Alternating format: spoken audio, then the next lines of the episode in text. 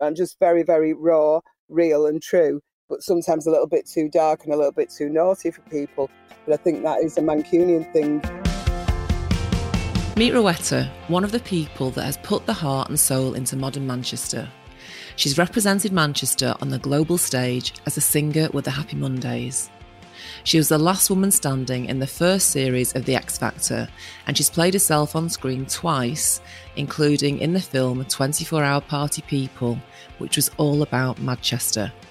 So, yes, you'll know Rowetta as the woman with that voice, but she's much more than that. Her story of growing up in Manchester is eye opening, and as a result, she never stops giving back to Manchester. She does a lot for charity, for animal charities, working with prisoners, and for Manchester's famous Christie Hospital. So, I wanted to know where her resilience comes from and how has she navigated the music industry over decades. And I just wanted to know what it was like being in the mix of Manchester's music scene back then. I think you'll find she delivers some very rock and roll stories on this podcast. I'm Lisa Morton, founder of Roland Dransfield PR, and this is We Built This City.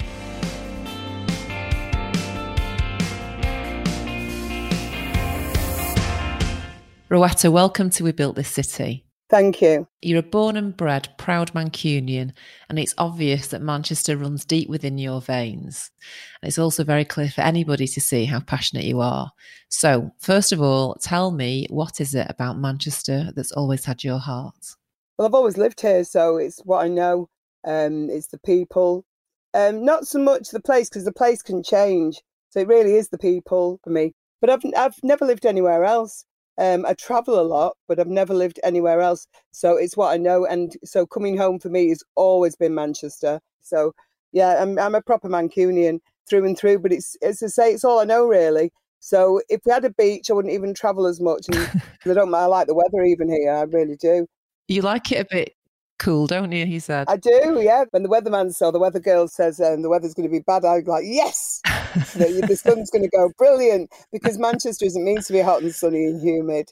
Um, and I think that's one of the reasons that I get so much done. I love living here for working. And um, I think there's a spring in my step when I'm here because I'm not too hot all the time. Well, you expect Manchester to have a grey sky, don't you? So I think it's one of those attractive things no, about it.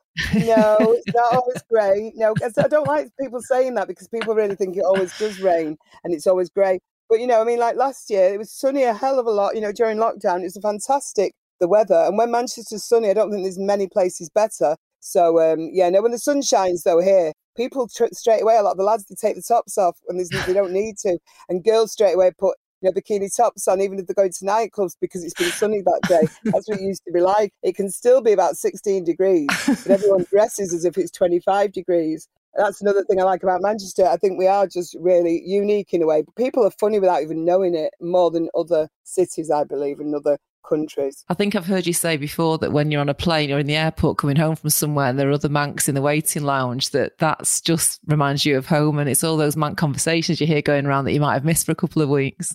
Absolutely. Um, everybody who lives away from Manchester, I think they miss the humour the most, the dryness, the sarcasm. There's other places that are similar, but I think we're unique in that, in the sarcasm. I know our drummer from Happy Mondays, he lives in Canada now, and that's the thing he misses the most because people don't get sarcasm, they don't get the humour.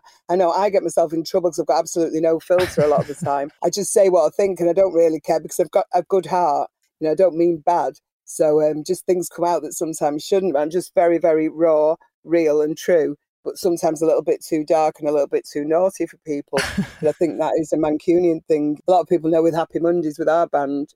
Um, I know they're from Salford, some of them, but um, same thing to me. Yeah, it's um, the humour, and either people either get it or they don't. Fortunately, at the moment, people are starting to get it more than they used to. I think because they're seeing more Mancunians on television and things, and and being a bit more worldly wise uh, because of the internet. So people get us more. But um, back in the day, like Coronation Street, the women in Coronation Street in the old days when it was really brilliant, Ena Sharples and Minnie Caldwell, those days, they were fantastic and very typical of Manchester. Absolutely. And it reminds me of when I, I, grew up in Salford and, and the women in our kind of locality, they were all like that. The matriarchs, you know, they ran the community and they were absolutely fantastic. So I can really relate to that. Yeah, definitely. And that's that's how it was though, and it was um, it, it was really really important. But it's the humour of them, and even now when I listen to talk radio shows in Manchester, and you can just when when an older woman comes on, and older men as well. I'm not going to just knock the men, but when they come on and they're just telling a story, or they ring up to speak to Andy Burnham and complain about something, it's hilarious because they rang up three weeks ago and asked about the gas being turned off one day, and then they say, "You said you'd sort it out." Nobody's wrong. And, and it's like, it's just brilliant. He's the mayor and they expect him to sort it out. You know, I'll, I'll, try and get something done, Elsie. So they ring back and say, You didn't do it.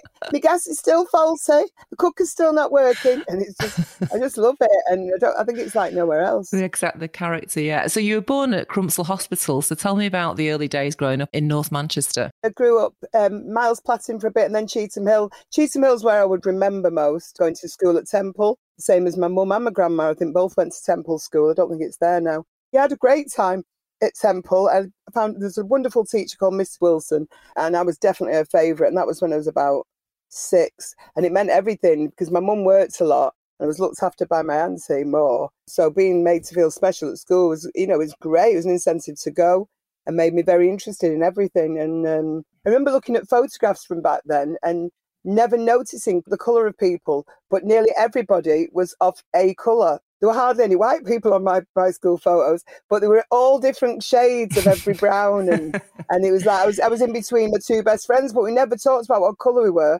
Usha Ben Patel and Julie Brown. You know, you can tell which what colours they were by the names. You know, and Addie MC on the other end, my mum and dad were both African, but we just didn't ever discuss race. And I think that was a great way to grow up in Cheetham Hill that it wasn't a thing. It did become a thing just before I moved from Cheetham when I was about eight, I think, because my mum married this guy called Oliver, who's from Barbados, and he worked at Stepping Hill Hospital.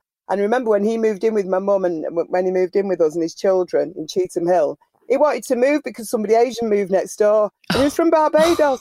Oh. it's like a little racist stepdad. So we moved to Prestwich to a very white area. But I did love Oliver, so you know, and he, and he loved me. So it's nothing wrong with him. But it's just funny back then that we actually moved because it was one of the most multicultural places, Cheetham Hill. I just loved it. You know, I didn't feel any trouble didn't see any of that side of it. I just saw really just going to school that was positive and I just loved this family life. And um, my uncle Michael's blind and deaf, and his wife Ada used to pick me up from school every day. And I just used to say to people though that she's not my mum because she had the squeakiest voice, and she was, and she had um, an Arthur Scargill comb over. So when the wind blew, it blew it blew it the other way. So I used to come out of school going, "That's not my mum," but my uncle Michael's blind and deaf, so he didn't hear her, he didn't see her. But she was great though, Ada. But she used to get quite a lot of money because he was blind and deaf, and she'd leave us outside the bookies, me and my uncle Michael, and she'd buy him roast beef and me sweets, and we'd just sit there eating sweets and roast beef every night after school. sweets and roast beef. Yeah, while she's putting money on the horses. It was funny. Oh, I love that. I've got a great image of it. Yeah, but I, lo- I loved it, you know, because she's bought me sweets every day. And what she's doing is rotting my teeth away. well, in Salford, we were only allowed sweets once a week. I think it was a Saturday, and you could go and we had like a penny twist or whatever, and that was.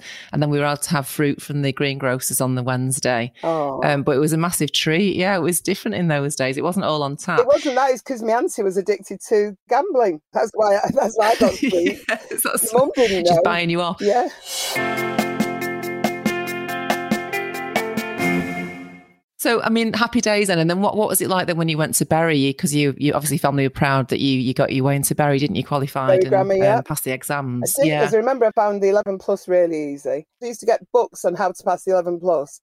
And then when I did the Bury grammar exams, it was an English exam, um, a maths exam, and a general knowledge exam.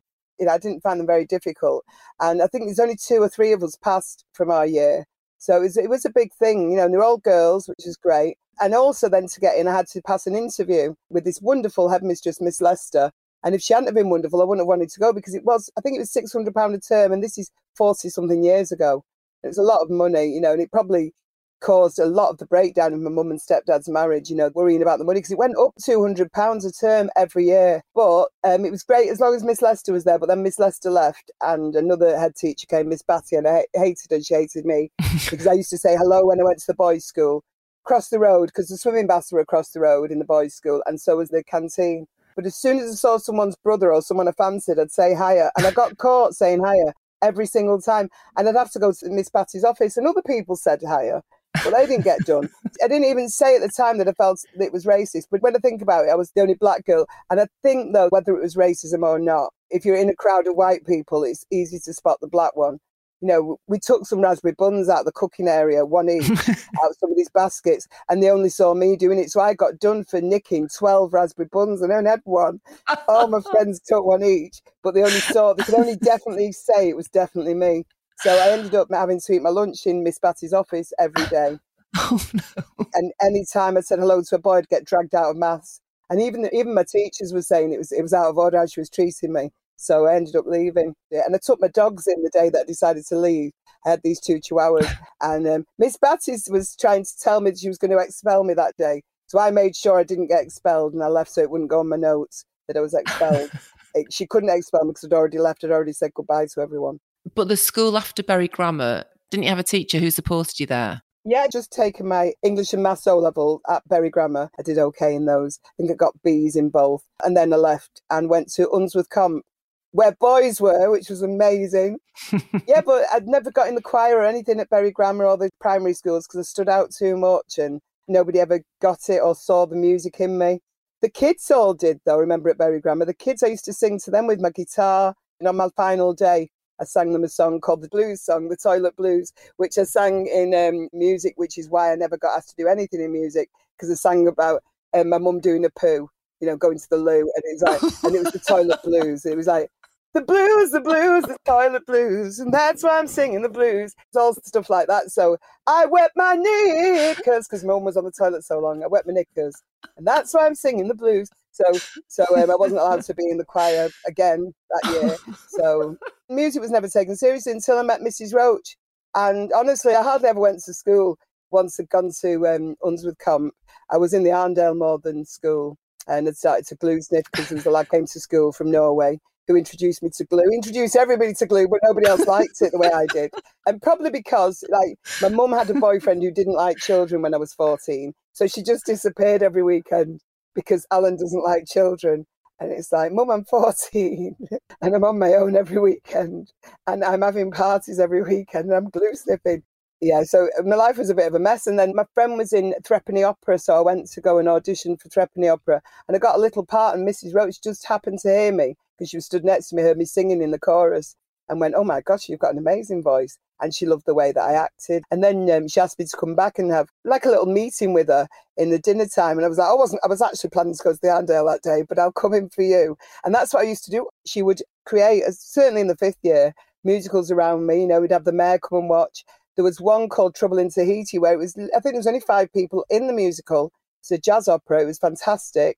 And I was the leading character, Dinah. And it just gave me so much confidence when you know you're good at something I realized, wow, I can really act and sing and capture a crowd and realized that buzz that I got from the audience. The only time I felt completely happy was when I was on stage and an audience was cheering me. And when I came mm. off and all the love you get and people saying, oh, got goosebumps. And that happened, used to happen to me every time I got on the stage. So Mrs. Roach, she just gave me so, so much confidence.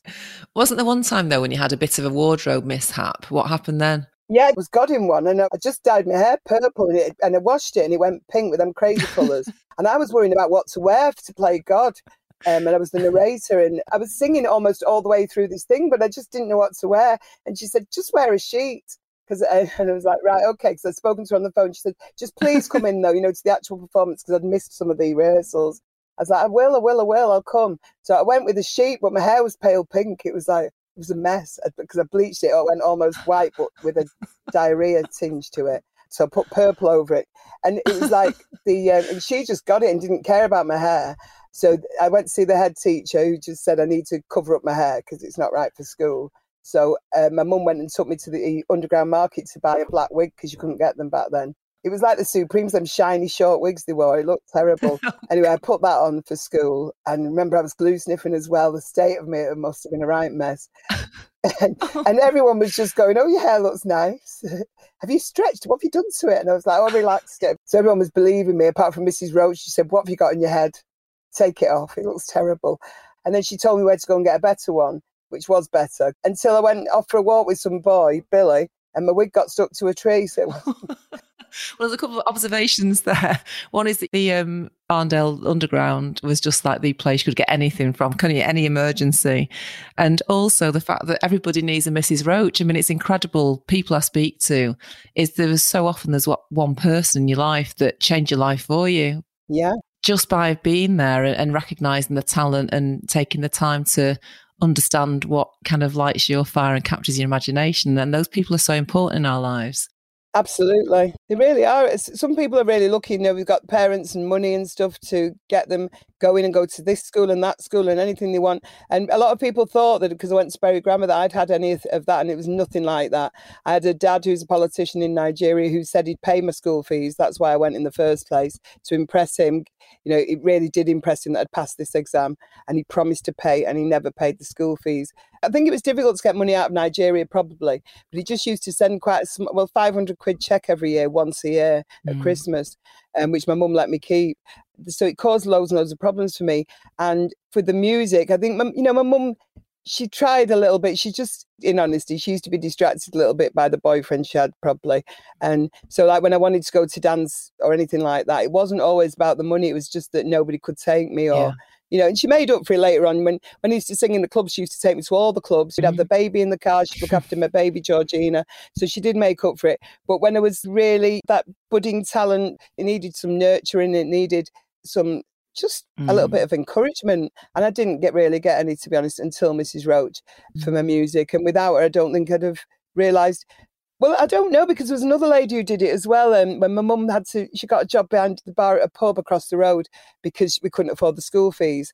And there was a lady there, Dot, who was the landlady, and I used to sit upstairs with her because I was only thirteen. And she was actually the one who said, "Get down on that stage." Before Mrs. Roach, she told me to get down and get on the stage because she'd heard me singing along to the radio. So um, that was the, probably the first time I got up and realised it's something it's like a gift it's come mm. from nowhere with my voice i don't know what it is i was only i don't know what song i sang really i think it might have been the wheel of fortune by Kay Starr and um which a lot of people don't know that song but i used to sing it all the time it made people cry for the right yeah. reasons and um yeah, and it was just, just I couldn't believe this. It was like they thought I was Shirley Bassey back then or Tina Turner. The response they gave me, I couldn't believe it, and I couldn't believe what was coming out of my mouth. It was like honestly a gift from nowhere because wow. I've never had a lesson, singing lesson, mm. but then it just it came from nowhere. I was doing comedy songs, and then this came out, this proper, proper voice. Yeah, and it was like again, uh, this lady really believed in me, but she died shortly after. She died a couple of weeks later from cancer, which broke my heart. And then I didn't really sing again until, yeah, Mrs. Roach probably. Just a lovely story, that. And the fact that you had no idea that you had that talent is amazing. I could not have had people putting me off if, in, anymore. My mum used to say, shut up all the time. shut up, I'm watching telly all the time. Oh, but you're so determined, even after coming through some really difficult times. When it came to the singing, you made use of every opportunity that came your way, didn't you? Yeah, just come out of a battered wives home, which mm. I don't hmm. go on about that too much, but I come out of a battered wives home and restarted mm. singing again. And it was actually incredible that, you know, when you just meet the right people at the right time. Yeah. I just decided I've never had a job. I've got two babies and I've been a battered wives home. So I get myself a little job to meet people in Manchester because I'd left Bury and left all my friends. And I just wanted to meet people. And actually, my taxi cost more than my wages. So it was like, what am I doing? But it's like, but I did get, I did get loads of tips. And, and one for yourself used to be my, the, my favourite yes. thing to say every night, all the time. Yeah. One for yourself. Can you say what you say? One for myself whiskey go on then yeah and it was um but and i liked it it was this place called richfields and i made loads of friends there and everything and then i was just singing along as you do and a guy called dave rofe walked in who i think he manages doves now mm. but back then yeah he's just set up a record label called dfm and he was looking after these two lads in Vanilla Sound Corp, and he was just said, "Would you fancy singing with them?" And I did do, and that's we did. We made 500, I think, of this record, Back Where We Belong. But it got reviews from people like Mike Pickering, and mm. it was reviewed in Record Mirror NME and Melody Maker and Sounds. And the review was really great of this record, and everybody wanted to get hold of one of these white labels of Back Where We Belong. And that's, I did one gig at the Boardwalk, and Bruce Mitchell was doing the lights that night and he just thought it was incredible. And he told Elliot Rashman, who managed Simply mm. Red, that you must sign this girl and so that's how I got signed, uh, just from this one gig. it was brilliant. And then I got a publishing deal when I was with Elliot, which I ended up having to get myself because he was so busy looking after Simply Red. Um, I was starting to arrange my own meetings. That's why I'm really good at doing stuff like that now. I was like saying to Warner Chappell, uh, "Can I speak to you after I've spoken to Virgin?" You know, and, then, and which I really was speaking to those two, but I added in a load of others as well. You know, like and then I'm, and then I'm going to go to RCA, which I wasn't really. You know, so I was just making up as well. And EMI want me, Epic, everybody. I was just and um, yeah, and then they said, "Well, how much have they offered you?" So I just put on, you know, a few more thousand to make sure I got a nice little advance because at that time they were just signing loads of things from Manchester. So it was great, and you know, it enabled me to put down a deposit on a house. So which I needed to do because I'd just come out of a, a women's aid refuge. Mm. And my ex husband had found me in my flat that I, I was really happy in in Chorlton. And he came out of prison and found me. So I just had to move. So it all happened really, thank God, at the right time yeah. where I could um, start again. So didn't you see the Happy Mondays around then? Yeah. And that's when you knew you wanted to sing with them? So Happy Mondays was just something I went, oh wow, everything was just happened perfectly for me. But as soon as I saw Happy Mondays on this TV program, Tony Wilson program, The Other Side of Midnight, mm, um, doing a song called Performance, I just was like, wow, this is the band. I'd only met Bez briefly before. He fancied me, and I was like, "What a weirdo!" He looked like a, um, but I can't say what he looked like. he, he, he, looked, he looked very, very hungry. His cheeks were very sunken, um, and his eyes were very big and out of his head. And he was like just not attractive to me at all. If you ever seen the pictures of Bez back then, and it was just a bit scary. And I was on the stage, and his eyes were popping out his head, looking at me because he thought these denim shorts I had on, which were denim, and they were dangling bleached. I'd thrown bleach on them because I was I was used to dress very punk, and they were just frayed shorts. And he thought the fraying was my pubic hairs white oh. sticking out of the denim shorts. And I went, I, even now he still says I'm lying. I said, Bez they were white and they were cotton. It was denim. Black girls don't have long white denim pubes. But yeah, he fell in love with my pubes. He's like, he couldn't take his eyes off me. And and then when I said I had to say to him, if you carry on, I'm going to tell your girlfriend because he was doing it in the hacienda. He was still looking at me when I went to hacienda afterwards, just looking between my legs, basically. And he's like, ew. So when I saw the band the first time, I was like, wow, this band, that's the band, that's the, I should be with these. I just got this really warm feeling until they did a close up on Bez and Sean. I saw his, oh, I know it's that guy. oh no. Apart from that, I think they're brilliant. But then you think he might just be a dancer, you know, he might not be in the band. he might just be dancing with them. I had the same agent, my group Vanilla Sound we had the same agent as Happy Mondays, luckily, called Brian and he was friends with Mick Hucknall as well from Simply Red.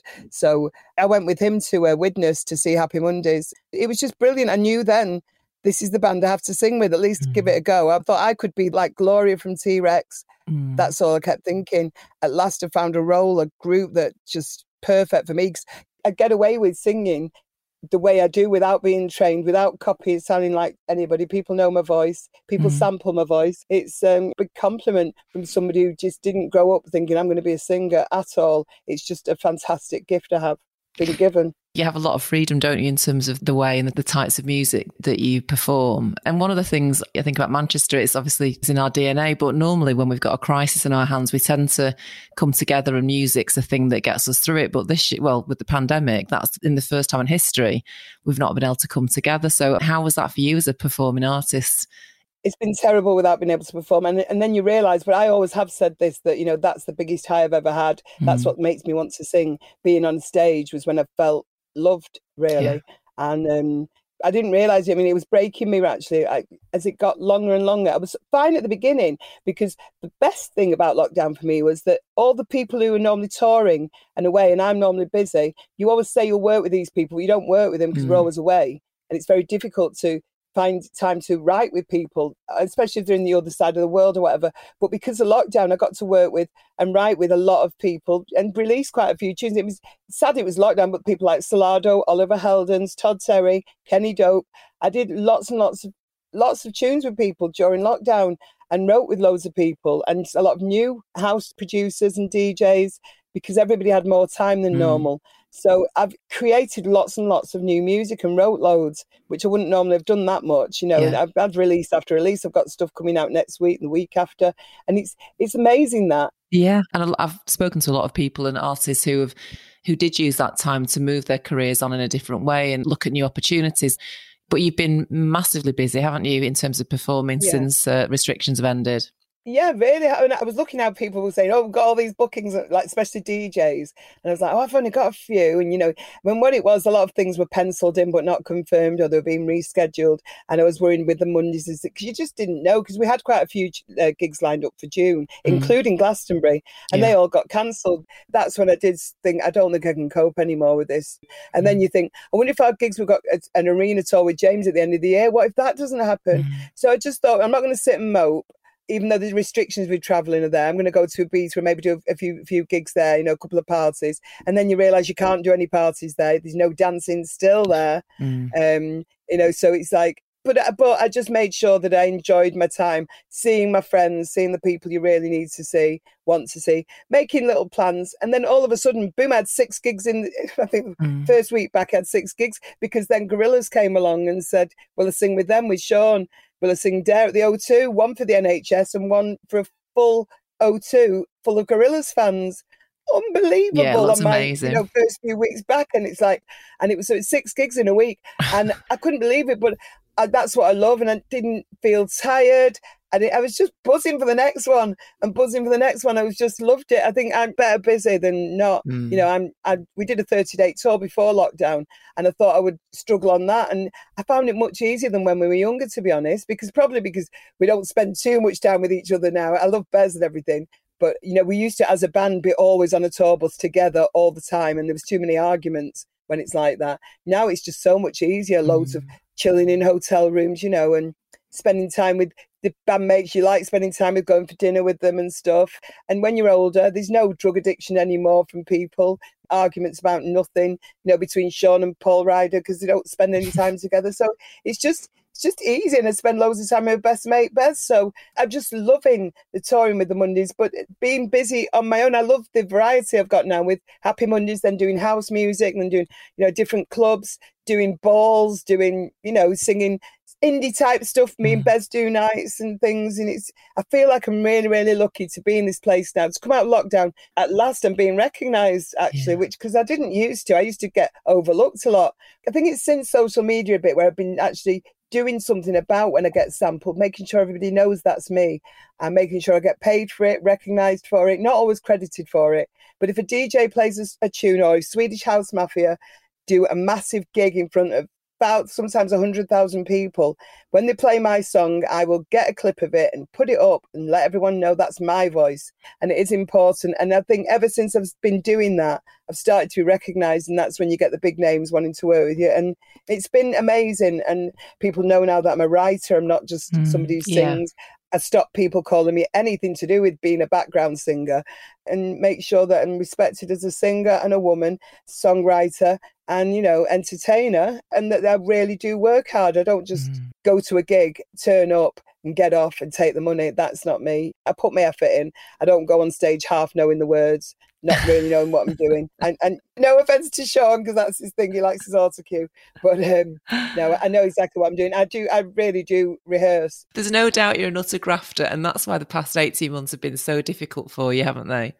yeah i've never lost hope because i almost lost hope years ago and it's a really bad place to be in like that and so i try never to be like that it was just difficult because there was no sign of seeing when the end was this time yeah. with, with the music you just think i can't really can't cope any longer because i realized how important that being on stage thing is for me yeah. and at the minute i mean I, when i had that week of gigs i just felt myself again i just felt you just it's you feel complete mm. i mean i feel loved anyway i've got a lot of friends and stuff and I need that other kind of love, that one. And it's not adoration even. It's just I think it's um acknowledgement and credit for what you do and you know, and feeling worth worthy because I didn't get any when I was younger. Probably yeah. that's probably it. And it's like now I've been asked to do a book by a couple of people and I've got publishers asking me. And it's like that that's important. And I've never been ready before, but I think probably because of lockdown, um, I might be ready because now I'm in a really, really good place. Mm. But I could never have done a book before because I just my head wasn't in the right place even before lockdown.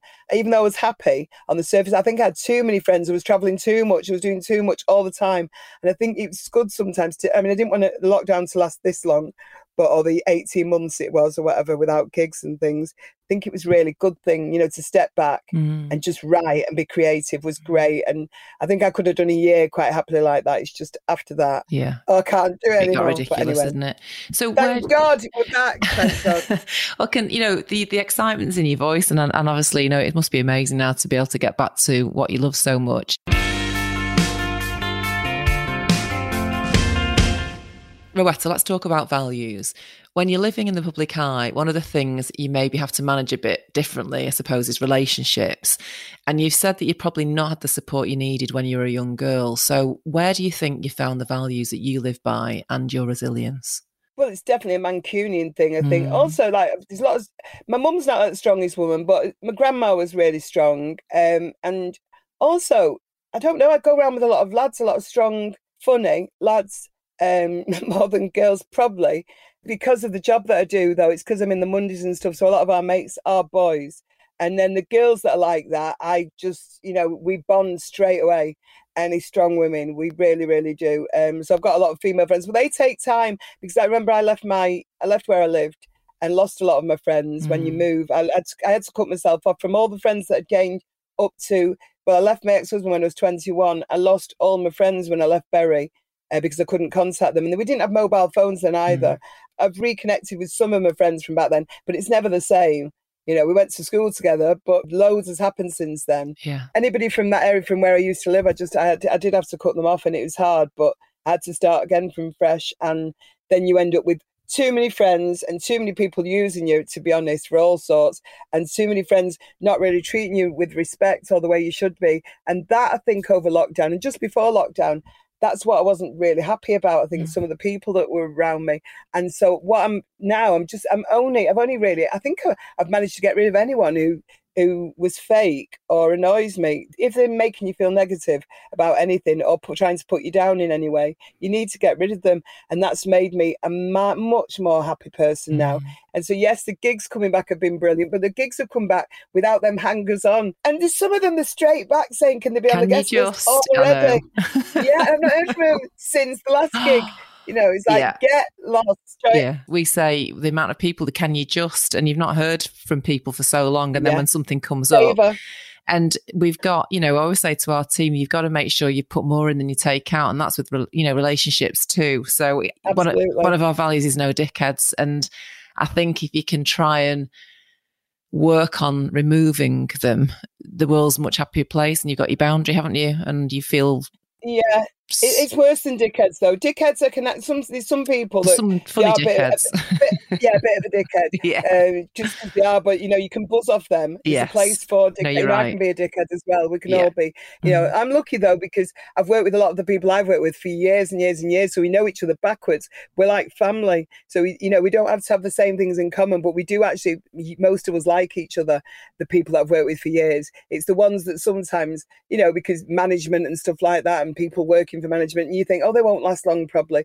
I know they won't last, but it can't be because of me because then I'll look bad. So I have to just bite the lip, bite the tongue, and let them let them ruin themselves, and they do. So it's not not wishing them well. It's just that there's a lot of people because I can see through a lot of people like that. They don't necessarily like me because a lot if I don't like people, they usually don't like me. I mean, so. you talk about your relationship with Beslin clearly, and that's been a you know a friendship that's lasted for a very long time. And I think Manchester is a place that is built on those connections and those relationships. And when they're good, they're brilliant. And you normally yeah people do are very supportive, I think, in the city. But are there any more relationships, obviously, that have been really important to you over the years? Just, you know, people have made you happy or people have really supported your career. Obviously, you know, your teachers at school, but who's kind of stood out for you? I've got a lovely friend, a girlfriend called Vicky, who's like not really that much in common or anything. She's just the sweetest person in the world. I've known her for years and years and years. And we go out. She's like in Manchester. I go out with her more than anybody else. Um, and yeah, because she's just really, really loyal, really genuine, and just really sweet. And you know, and I just, she's just a lovely, lovely girl, and um, that's what you want in a friend. I don't discuss any problems with her very often, but she's one of the first people who will ask me if she thinks something's wrong. Mm. I just, I just don't really. I, I, am the sort I sort it out myself, things like that. But I really, really love her, and I think it's important to have a friend like that. Like on my birthday, where it was lockdown, we were, you know, I went to the park with Vicky and my dogs, and it was lovely. we literally just went to the park on my birthday. It's in January. I normally go away. I wasn't allowed to go to Valencia. I always go to Spain on my birthday because it's better over there because they celebrate the 5th of January, my birthday, because it's Three Kings. So, yeah. yeah. we just went for a walk in the park and had a lovely, lovely morning. You know, probably only for an hour or two, mm. and the weather wasn't. I think it was snowing, but it was uh, it was lovely, and that's like a proper proper friend because loyalty to me is everything. Um, I know that's one of the things on the list. Yeah. Um, but loyalty is the one that stood out for me probably the most. And mm. the problem with me, though, a lot of people have been really disloyal, and they stand out more than the ones who are loyal sometimes, and it's a shame. But um, yeah, no, I've got a lot of friends though that I've known for years in other countries more than Manchester now. I would say. So, so somebody, somebody, said to me the other day, um, the expression "let me down" was it "let me down once, more fool you; let me down twice, more fool me." And I thought, it's such me, a good, yeah. it's such a good.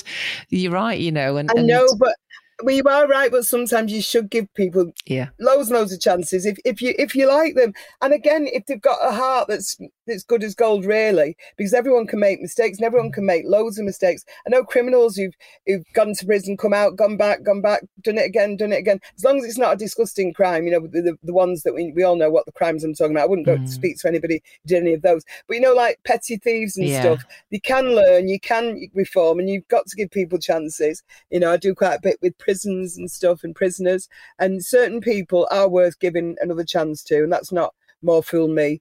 It's the you know mm. you can only give people so many chances. Some people do deserve the chance because they're worth it as a person. There's something good if you yeah. can find that something good, even yeah. if they've been bad for thirty years. Then there's nothing better than you know like helping someone out by just being there for them. And no, um, and seeing and seeing you know sometimes they just need to settle down with someone or have a settled life you know or you know have a have a job that they like. Anything yeah. can change your life. But usually it's a bit of love and a bit of support you know it's, can go a long way because a lot of people are just brought up the wrong way you know not even just not have the love when they were little and uh, you know i didn't it's not my mum's fault but i, I just think I, um, I was lacking something when i was growing up that i went i was glue sniffing and wagging it all the time and things kept going wrong and, and i ended up marrying somebody that was you know a violent marriage maybe you know you know sometimes we've got to look at our parents we have to mm. you know in mm. honesty yeah, that's true. And, and, you're right. One of the values that we have is walk a mile in another's shoes. And that's, it is so important. I mean, Gary Neville said to yeah. me that when you have people in your organisation, say somebody that's been putting the hand in the till, and he said you've always got to understand yeah. why they're putting the hand in the till. They're not exactly. they're not doing it because they're greedy necessarily. They're doing it because they're desperate. Some are and some are greedy. Mm. Some have a problem some these mm. these rich people who rob for other reasons as well. You know, we've seen people, famous people, shoplifting. That's for other reasons as well. Mm. And putting your hand in the till because you're hungry and you're home or mm. starving, it's still not right. These just it's these different. So every story is different though, and every reason is different. But I I would always listen to why and I know because he'll know, and I know, and, and I, I, know Andy Burnham knows. You know, we know people who've made mistakes because they're desperate. Mm. Um, you know, and I've got a lot of friends, obviously, who are drug addicts. And I'm saying obviously because I'm in a band, but everybody knows. But I don't mean obviously. Obviously, because I'm from Manchester, I've got loads of drug addict friends. No, I don't mean that. Um, no, um, but no, when I was married to a drug addict, and you know, you, well, I mean, I'm more forgiving towards people who are addicted because addiction's a terrible, terrible thing. Mm. And if hmm. you can get through it with love and support, mm. you can end up with the best friend, the best. Per- you can be the best person. You can have a great job. You can be. You can help others so much more if you've been through it yourself you know, I certainly have. I'm not, I'm not an addict in any way, but it's certainly the, the abuse that I suffered, yeah. I'm able to help because of it and not make it uh, one of them things where I abuse other people, which happens a lot. Yes. I um, try and use it in a good way, you know, and do stuff with the Pankhurst Centre and Women's Aid and stuff. And I can't do it every day because it would bring me on a proper downer. Mm. But um, that's why I don't talk about it constantly because it does bring you on a downer. But it's what you do with whatever's happened to you. It's I could either, you know, I would I would have died really glue sniffing and in a bad marriage I could have died, but because I didn't, I think it's really important that if you can survive really bad situations and bad luck, because mm. I, I, do think I had a lot of bad luck when I was young, and even as a singer, I had a lot, quite a bit of bad luck. People don't realize that now because since social media, I've done pretty much, I've done quite okay.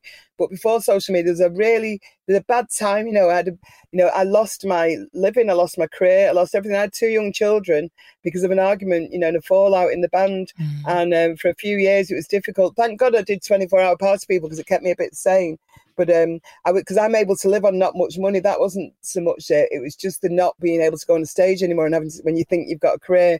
So, um, but I've had a lot of things where you think it's going well, and then you realise usually people aren't what you thought they were, mm-hmm. and or or they're addicted or whatever, or things go wrong, and um, Yeah, and you can be unlucky, but it's what you do afterwards and how you survive is um, it's fascinating. When I look back and think what I've been through and got through, and I don't know how I did it with two little kids at all. Yeah, I would find it hard now, um, but I'm very, very career minded now, and it's not even. It's, I don't have enough ambition. I wish I was more ambitious and certainly money driven. I think it would. I think that's why a lot of people do well in this business. They get a manager who can get them loads of money or get them da da da. And I don't have all that. I just I'm more about people and Yeah. being happy. You're always authentic, Rowetta, and especially when it comes to how you live your life and how you won't do things that aren't true to you or your image. So, how do you manage stuff like that? Yeah, so I don't earn as much money maybe as other people, or I'm not on television all the time, which would probably make me more money because I just do things that I really genuinely love now, and um, and I have to really love them. You know, just things that I really believe in, and not doing. You know, like you won't find me doing um what's what Mr. and Mrs. or anything like that. The, or, I, I, I was I was like that years ago. I was yeah, I was like that years ago when they said uh, would I do OK magazine at home with with Rowetta for OK magazine when I'd done the X Factor, and I didn't want to because like, I lived with my son at the time who didn't want cameras in the house and knowing everybody knowing where we lived. Remember, I've been an abused wife. I don't want my mm. ex-husband Yeah. seeing where I live and how I live exactly. I think you can get yourself into trouble saying, "Look what I've got." So, that, so what the OK magazine said was, "You don't have to use your house."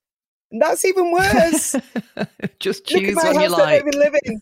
Yeah, they- can you do it in a flat in London and pretend it's yours? Oh, that's even that's everything I hate.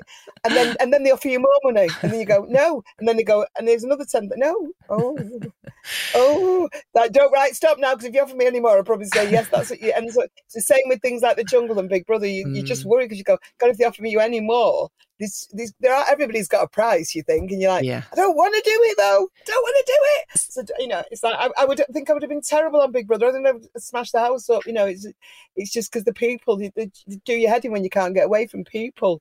Why I wouldn't ever do a cruise ship? How'd you get away from people? Oh God, absolutely. No, I. I could never do a cruise. No. No. And just so, just on your, your charity work, I mean, you, you've done loads. I mean, I've, I've seen it at so many events, and you know, you're always giving your time up for people to help and use your platform. Um, why is it so important to you? Well, it's it's only important though for the ones that I really believe in. Yeah. It's like the Christie, which Yeah. we're doing, and obviously Women's Aid and Pankhurst. Mm. and it's just important because it means so much to me to give back. It's easy for me to remember how low it was. Certainly for the the ladies I lived with in the Women's Aid Refuge, I lived there for five months. Um, the people I lived with that were in, that were had heroin addicts husbands like mine are being beaten up. I'll never forget things. And I've got so many friends that passed away from cancer that have been treated in the Christie Mm. um, you know, I'm ambassador of Manchester Dogs Home, things like that, because obviously everybody knows I love dogs. But then, because of the internet now, they see you do a Christie ball, and then everybody writes to you the day, Can you do me a favour? Would you come and sing in Peterborough for Cats in Need? And it's not that I don't like cats. It's Peterborough and it's not dogs, so I'm not coming. so, but nothing against cats or Peterborough, but it's too far. So I like doing stuff locally, and I think you should anyway. And because it's easy for me as well to say, of course I can do that on Monday. Yes, I can. And you don't have to let people down because it is difficult. You do have to try and balance it with gigs. But I mean, I get asked every day, every day, much more than once, Mm. to either can you post this for me, this just giving page?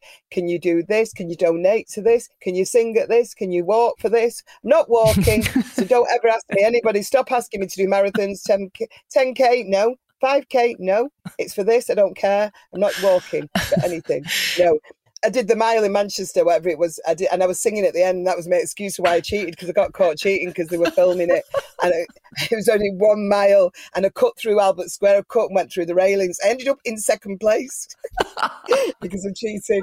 So, but I, I, I just cut through where the railings were, and it's Richard, whatever he's called, Richard Fleischman. Went, "What are you doing here?" As you as he ran past me because I was I was like in front of him. I'm so sorry because I'm and I got away with it because I was singing at the end when everyone had finished. But yeah, so I'm, I'm not a runner. I'm not running. I'm not walking. I'm not doing anything to exercise. And they say dog walks, and I have to, I have to say because because and my dog has got cancer. But I have to blame it being the fact that the dog's old. It's me. It's me. I'm not a walker. I'll sing at anything. I don't fight. Loud and no. clear, no running for a No, letter. no, okay, no, no. So- I'm not doing anything. I'm not. Walk, I'm, no, I won't walk anywhere. I'm getting a ta- I get. I'll get a taxi to the shop down Sponsored the road. Uber. So let's talk Yeah. about just um, coming towards the end now, but let's just talk about your other massive passion, which is United. Yeah. You obviously very close to a lot of the legends and the club, and I know you kind of you've been a lot of, to their gigs, haven't you, and supported them from a charity. So, what what's your views yeah. on Ronaldo coming back to Manchester?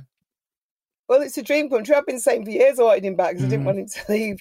But um, what it is with Ronaldo is the same as Cantona, really. You know that the they had a great uh, relationship with Sir Alex Ferguson. Mm. Um, they they really did affect for most people who grew up through those years where we won loads, the, the right, these amazing golden years under Alex Ferguson, Ronaldo and Cantona was so important to that and we don't know what what would have happened if they weren't there. But it was so important to them. Manchester, they just fell in love with Manchester mm. as a place, and the and the people and the fans. Not even just Manchester fans; they enjoyed living here, yeah. and they still have great affection to, for Manchester. And I love that. And it's just as I hate Tevez because he slagged off Manchester or Di, Di Maria. Di Maria had a bad time in Manchester, but you don't, you know, you should say nicer things mm. than he mm. does.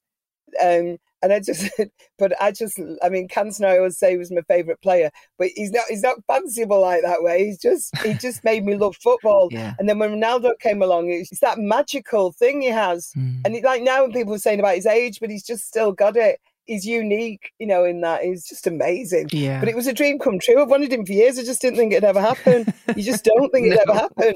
If I'd known like, at 36 he was going to leave Juventus, you know, and then I know that Sir Alex Ferguson could talk him round. When they said City, I would have been heartbroken yeah. if he'd gone to City, but I just didn't believe he would. The thought of it, I was starting to feel really, really angry as well. And um, but I thought he won't, he can't, he wouldn't do that to us. I never believed he would. Mm. Thank God he didn't. Yeah, you know. amazing. Well, yeah, and I've never seen as many happy faces at Old Trafford as uh, it was just incredible. Game. The atmosphere. Yes. It was just. There's been moments where we've won trebles mm. and stuff, but this after so long of this horrible, and it was this horrible gloom where City are doing better than us. It's just been awful where where we're like City used to be where winning a derby is everything, you know, beating Liverpool is always everything. But um I didn't it, I want us to be winning like we used to, you know, because we can win Champions League and City can't. Yeah. I don't know. you never know. No, they, they should have. They should have done better. I can't believe Liverpool won it again. But with um, the team we've got, I'm always believed but you know, a few years ago, I was just saying, I believe, like Ronaldo was saying, because I'm a United fan, we've got to believe. And I was, I was being a pundit on BBC Radio Manchester, but I was, I didn't really believe anymore. I was like, I'm blagging it here because I don't believe, and I don't even want to go to the games mm-hmm. anymore. Under David Moyes, I didn't want to. Then Van Van Gaal, I went to the Players Player of the Year award, and he just was waffling and talking rubbish. And um, at the time, I wanted Mourinho, and that didn't work. So now I love Ole. Mm. I just love everything about it. I'm really blessed that I get to sing for them sometimes and sing for the sponsors. My dream come true would be I think I've sung nearly everywhere in Manchester, just not on the pitch at Old Trafford. And my voice has been heard at games quite a lot with, with Happy Mondays. But if there's any, if ever a gig came up at Old Trafford, most of the gigs now they're at Etihad as well. I think the Stone Roses did Etihad, but I would love at some point to sing. I mean, I've done a tune with Paul Weller, maybe something like that. Maybe we could do that at Old Trafford. But that's my dream. Let's put because it I've out sung there. at Old Trafford. I've sung in the suites and stuff quite a lot uh, for the sponsors, which has been amazing. I actually sang "This Is the One" with a legend from each table. Gary Neville was one of them. Bobby Charlton, Sir Bobby Charlton, Dennis Viollet, one of the older players. You know, Denis Irwin, Brian Robson, all joining me. Ten Amazing. legends joining me while I'm singing, and I was like, ah, somebody's. I was, nobody was videoing it. I was gutted, oh. but it was, it was the most one of the most amazing moments. What amazing! Um, yeah, for me, and I've got to try and sing and keep it together. It was, it was wow.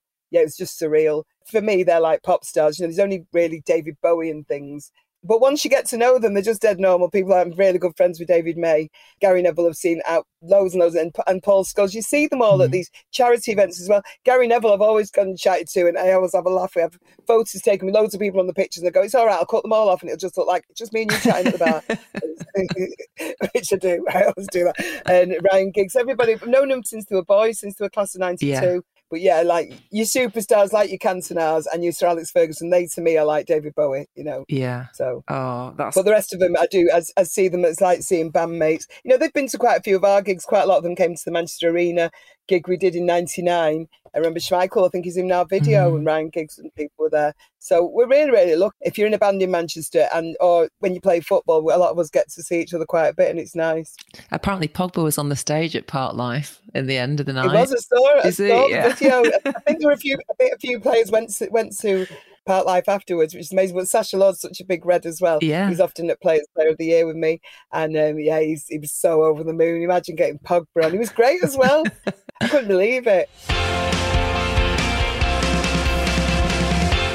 We got a quick fire Manchester round. How would you describe Manchester to somebody who's never visited? It's the centre of the universe. I love it. That's what that's what I always say. We know to people who go, "Where is it you're from?" I go, "Manchester, the centre of the universe." That's all I say. That's all you need to say. Yeah, no, you could go into detail, but you said it's quick fire. That's It's it. No, that, you've nailed it. What do you miss most about Manchester when you're not here? The humour, the Mm. the humour. Oh, oh, having said that, though, it's getting worse. When you come home, it's full full of people not from Manchester. Oh, So I used I used to miss more the humour. Um, no, I, obviously I, I miss my dogs. Obviously, more than anything in Manchester.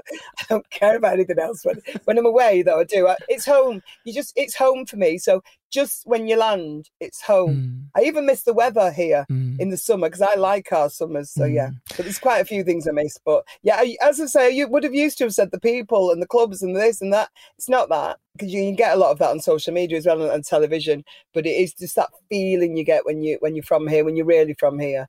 The humour though, every time. Yeah, yeah. And what do you order at the chippy?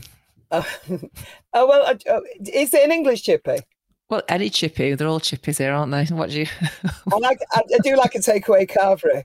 Takeaway carvery, I do go and get because I love crispy roast potatoes. But no, the chippy probably I order pudding, chips, peas, and gravy. But I really like bacon, egg, chips, peas, and gravy. But I do order a chippy. So there's loads of different takeaways. Loads of there's chippies that do bacon, egg, chips, peas, and gravy. And you can ask other places and they go, "You are bacon and egg from breakfast." It's Do you, do you, want, you mean bacon egg on a barm with chips? No, I want bacon egg, chips, peas, and gravy, which they have. You can see all them items, but they don't know how to put them together in a tray. Well, how much would that be? They don't know how to work out the price because they've got a bacon and egg barm there. It takes them ages. Bacon egg barm, and just the gravy go on top of it. Oh, peas. Do you want the peas on the chips with the gravy? Yes, all in one tray. Bacon, egg, chips, peas, and oh, just give me pudding, chips, peas, and gravy because they can't work it out. Otherwise, you've got to have a barm. Yes, and that's why I love Manchester because literally you can bring the chippy to the standstill by saying bacon, egg, chips, peas, and gravy. What?